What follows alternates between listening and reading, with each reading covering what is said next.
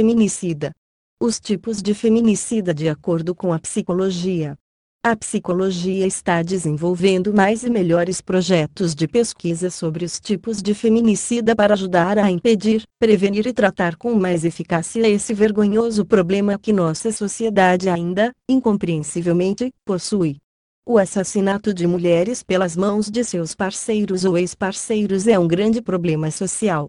Muitas entidades hoje em dia já se voltam para tratar esse problema de violência de gênero.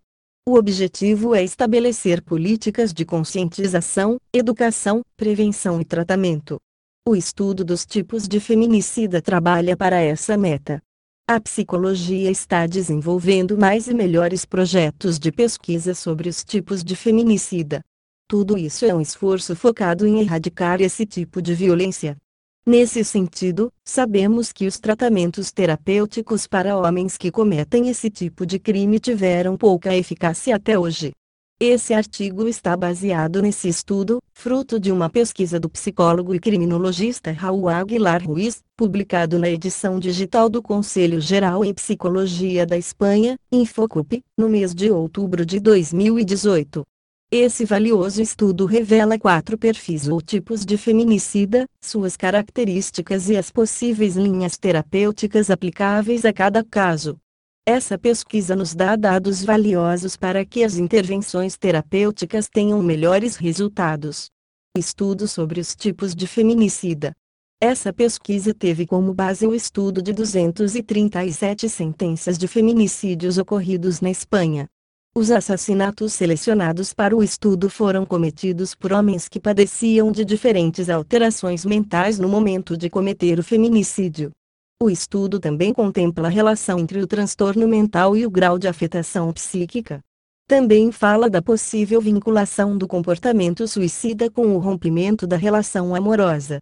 Os resultados do estudo nos trazem quatro perfis ou tipos de feminicida. Tipos de feminicida tipo um, doentes mentais. São homens que padecem de algum transtorno mental, mas sem traços prévios aparentes de periculosidade criminal.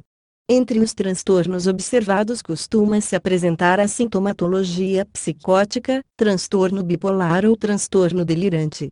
Esses homens não tinham antecedentes de violência fora do vínculo familiar, nem conflitos conjugais. Também não existiam, normalmente, denúncias das mulheres durante o ano anterior ao crime cometido contra elas. Parece que os assassinatos foram consequência de crises agudas de sua psicopatologia e não foram causados por ciúmes ou términos de relacionamento. Tipo dois, antissociais coativos. Esse tipo de homem conta com um histórico de violência prévia, com consumo abusivo de álcool e entorpecentes. Tem antecedentes de violência dentro e fora do ambiente familiar. Parecem existir, ao mesmo tempo, transtornos de personalidade narcisista e dissocial, mas parece que não existem quadros de depressão ou ansiedade. Reagem violentamente diante do abandono, ou algum momento de ciúme se converte em um ataque violento e imprevisível contra a mulher. Tipo três, normalizados temerosos.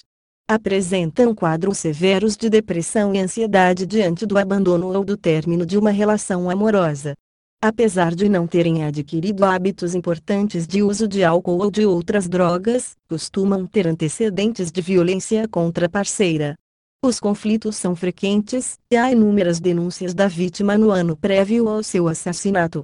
Existem também múltiplas ameaças de suicídio por parte do feminicida. Essas ameaças de suicídio coincidem com o abandono pela parceira ou com denúncias a ele impostas. Tipo quatro, antissociais moderados ciumentos. Esse quarto tipo de homem parece ser mais afetado não pelo abandono da mulher, mas sim se for trocado por outro homem. Sua motivação parece ser, principalmente, derivada de ciúmes. Os transtornos mentais associados a esse tipo costumam ser transtornos do humor e transtornos neuróticos. A intervenção terapêutica.